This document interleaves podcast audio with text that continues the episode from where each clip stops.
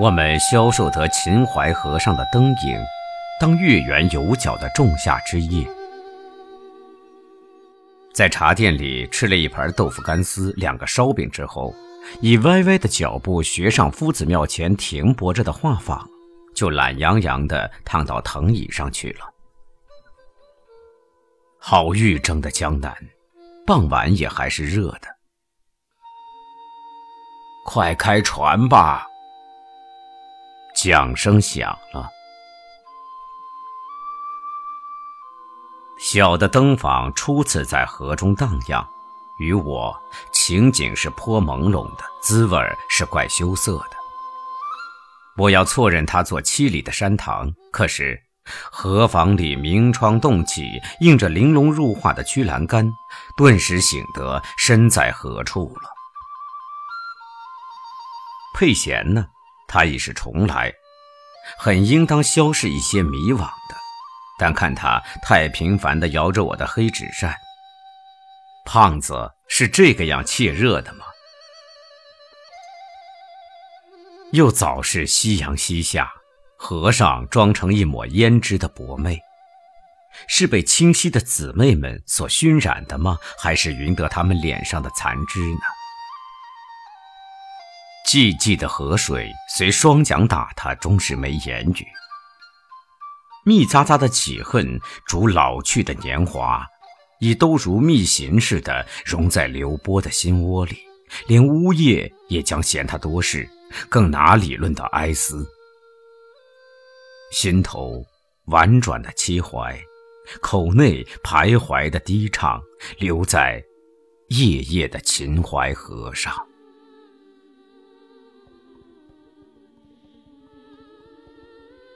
在丽舍桥边买了一匣烟，荡过东关头，见荡出大中桥了。船儿悄悄地穿出连环着的三个壮阔的涵洞，清晰夏夜的韶华，已如巨幅的画，豁然而抖落。啊！凄厉而繁的弦索，颤颤而涩的歌喉，夹着赫哈的笑语声，噼啪的竹排响，更能把朱楼船上的华灯彩绘显出火样的鲜明，火样的温煦了。小船载着我们，在大船缝里挤着、挨着、抹着走，他忘了自己也是今宵河上的一星灯火。既踏进所谓六朝金粉气的销金窟，谁不笑笑呢？今天的一晚，且没了滔滔的言说，且输了恻恻的情怀，暂且学着，姑且学着我们平时认为在醉里梦里的他们的憨痴笑语。看，初上的灯儿们一点点略减柔腻的波心，梭织的往来，把河水都皴得微明了。纸薄的心经，我的，竟无休息地跟着他们飘荡，以至于砰砰而内热。这还好说什么呢？如此说，诱惑是诚然有的，且于我已留下不易磨灭的印记。至于对榻的那一位先生，自认曾经一度摆脱了纠缠的他，其辩解又在何处呢？这实在非我所知。我们醉不以色味的酒，以微漾着、轻韵着的夜的风华，不是什么新月，不是什么慰藉，只感到一种怪陌生、怪异样的朦胧。朦胧之中，似乎胎孕着一个如花的笑，这么淡，那么淡的倩笑，淡到已不可说，已不可拟，且已不可想。但我们终究是眩晕在他离合的神光之下的，我们没法使人信他是有，我们不信他是没有。勉强哲学的说，这或近于佛家的所谓空，既不当鲁莽说它是无，也不当径直说它是有，或者说有是有的，只因无可比拟形容那有的光景，故从表面看与没有似不生分别。若定要我再说的具体些，譬如东风初进时直上高翔的纸鸢，牵线的那人儿自然远得很了，知他是哪一家的呢？但凭那鸢尾一缕飘绵的彩线，便容易揣知下面的人环中必有微红的一双素手，卷起轻削的广袖，牢牢单呵小指鸢儿的命根的。飘翔岂不是东风的力，又岂不是纸鸢的含德？但其根珠却将另有所寄。请问，这和纸鸢的醒悟与否有何关系呢？故我们不能认笑是非有，也不能认朦胧即是笑。我们定应当如此说：朦胧里胎孕着一个如花的幻笑，和朦胧又互相混融着的，因它本是极淡了、极淡了的这么一个。曼提这些纷繁的话，船儿已将泊在灯火的丛中去了。对岸有盏跳动的汽油灯，佩贤便硬说它远不如微黄的灯火。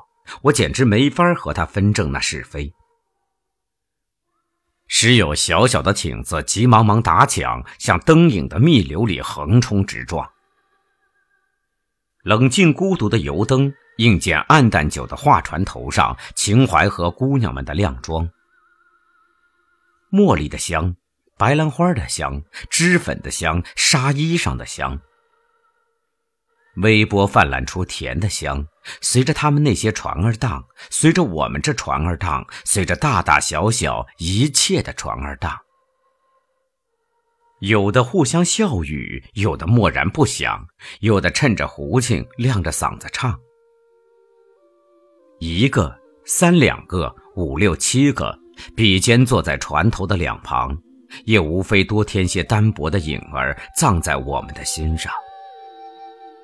太过火了，不至于吧？早消失在我们的眼皮上。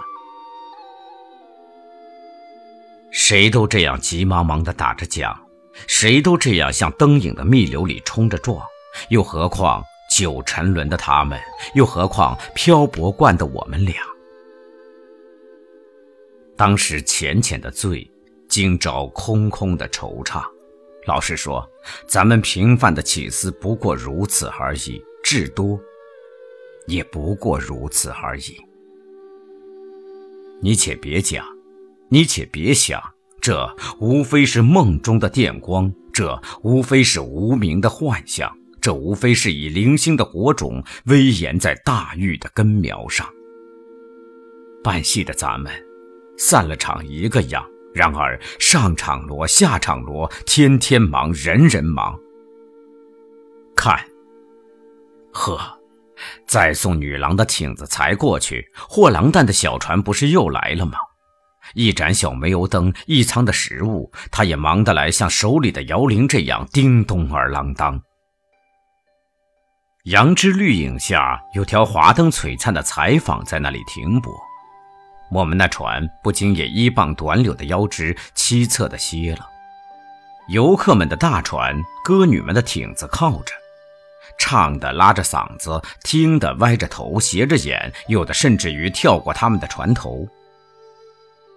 如那时有严重些的声音，必然说：“这哪里是什么旖旎风光？”咱们真是不知道。只模糊的觉着，在秦淮河船上板起方正的脸是怪不好意思的。咱们本是在旅馆里，为什么不早早入睡，掂着牙儿领略那卧后清宵细细长，而偏这样急急忙忙跑到河上来无聊浪荡？还说那时的话，从杨柳枝的乱鬓里所得的境界，照规矩外带三分风华的。况且今宵此地动荡着有灯火的明姿，况且今宵此地又是圆月欲缺未缺，欲上未上的黄昏时候。叮当的小锣，咿呀的胡琴，沉甸的大鼓，弦吹声腾，飞遍了三里的秦淮河。喳喳嚷嚷的一片，分不出谁是谁，分不出哪儿是哪儿，只有整个的繁喧来把我们包填。仿佛都抢着说笑，这儿夜夜尽是如此的。不过，初上城的乡下佬是第一次呢，真是乡下人，真是第一次。穿花蝴蝶样的小艇子多到不和我们相干。货郎弹似的船曾以一瓶汽水之故而拢进来，这是真的。至于他们呢？即使偶然灯影相偎而窃掠过去，也无非瞧见我们微红的脸罢了，不见得有什么别的。可是，夸口早呢，来了，竟向我们来了，不但是近，且拢着了。船头傍着，船尾也傍着，这不但是拢着，且并着了。私并着倒还不很要紧。且有人扑通的跨上我们的船头了，这岂不大吃一惊？幸而来的不是姑娘们，还好，她们正冷冰冰的在那船头上。来人年纪并不大，神气倒怪狡猾，把一扣破烂的手折摊在我们眼前，让细瞧那些细目，好好点个唱。他说：“先生，这是小意思。”诸君、读者，怎么办？好，自命为超然派的来看榜样。两船挨着，灯光愈角，见佩贤的脸又红起来了。那时的我是否也这样？这当转问他。老是红着脸，终究不能打发人家走路的，所以想个法子，在当时是很必要。说来也好笑。我的老调是一味的默，或干脆说个不，或者摇摇头、摆摆手，表示绝不。如今都已使尽了。佩贤更进了一步，他嫌我的方式太冷漠了，又未必中用。摆脱纠缠的正当道路，唯有辩解。好吗？听他说，你不知道这事儿，我们是不能做的。这是诸辩解中最简洁、最漂亮的一个。可惜他所说的不知道，来人倒真有些不知道，辜负了这二十分聪明的梵语。他想的有理由，你们为什么不能做这事儿呢？因这为什么，佩贤又进一层的曲解，哪知更坏事儿，竟只博得那些船上人的一审而去。他们平常虽不以聪明名家，但今晚却又怪聪明，如洞彻我们的肺肝一样的。这故事，既我情愿讲给诸君听，怕有人未必愿意呢。算了吧，就是这样算了吧。恕我不再写下了，以外的让他自己说。叙述只是如此，其实那是连篇而来的。我记得至少也有三五次。我们把他们一个一个的打发走路，但走的是走了，来的还正来。我们可以使他们走，我们不能禁止他们来。我们虽不轻被摇撼，但已有一点误孽了。况且小艇子总再去一半的失望和一半的轻蔑，在桨声里仿佛狠狠地说：“都是呆子，都是吝啬鬼。”还有我们的船家，眼看他们一个一个的去远了，呆呆的蹲居着，怪无聊赖似的。姑娘们卖个唱，他可以赚几个子儿的佣金。碰着了这种外援，无怒亦无哀，唯有一种情谊的紧张，使我们从颓迟中体会出挣扎来。这味道倒许很真切的，只恐怕不易为圈鸭似的人们所喜。曾游过秦淮河的到底乖些。佩贤告诉船家：“我们多给你酒钱，把船摇开，别让他们来啰嗦。”自此以后，桨声复响，还我已平静了。我们俩又渐渐无拘无束，舒服起来，又滔滔不断的来谈谈方才的经过。今儿是算怎么一回事儿？我们齐声说：“玉的胎动无可疑的。”正如水见波痕清盘已及，与未波时就不相类。未醉的我们，红醉的他们，深浅虽不同，却同为一醉。接着来了第二问：既自认有玉的威严，为什么挺子来时又羞涩的躲了呢？在这儿，答语参差着。佩贤说，他的是一种暗卫的道德意味。我说是一种似较深沉的眷爱。我只背诵启明君的几句诗给佩贤听，望他驱愈我的心胸。可恨他今天似乎有些发钝，反而追着问我。前面已是阜成桥，清溪之东，岸壁的树梢上面微耀着一横青光。我们的船就附在枯柳桩边待月。其实河心里晃荡着的。河岸头歇泊着的各式灯船，望去少说点也有十几二十来只，唯不觉烦喧，只添我以忧田。虽同是登船，虽同是情怀，虽同是我们，却是灯影淡了，河水静了，我们倦了。况且月儿将上了。灯影里的昏黄和月下灯影里的昏黄原是不相似的，又何况入卷的眼中所见的昏黄呢？灯光所以映他的浓姿，月华所以洗他的秀骨，以蓬腾的心焰跳舞他的盛年，以星色的眼波供养他的迟暮，必如此，才会有满足的醉，圆足的恋，圆足的腿齿，成熟了我们的心田。犹未下弦，一弯鹅蛋似的月被纤柔的云丝们簇拥上了一臂的瑶天。冉冉的行来，冷冷的照着秦淮。我们已打桨而徐归了。归途的感念，这一个黄昏里，心和境的互迎交染，其繁密疏超我们的言说。主心主物的哲思。依我外行人看，实在把事情说得太嫌简单，太嫌容易，太嫌分明了。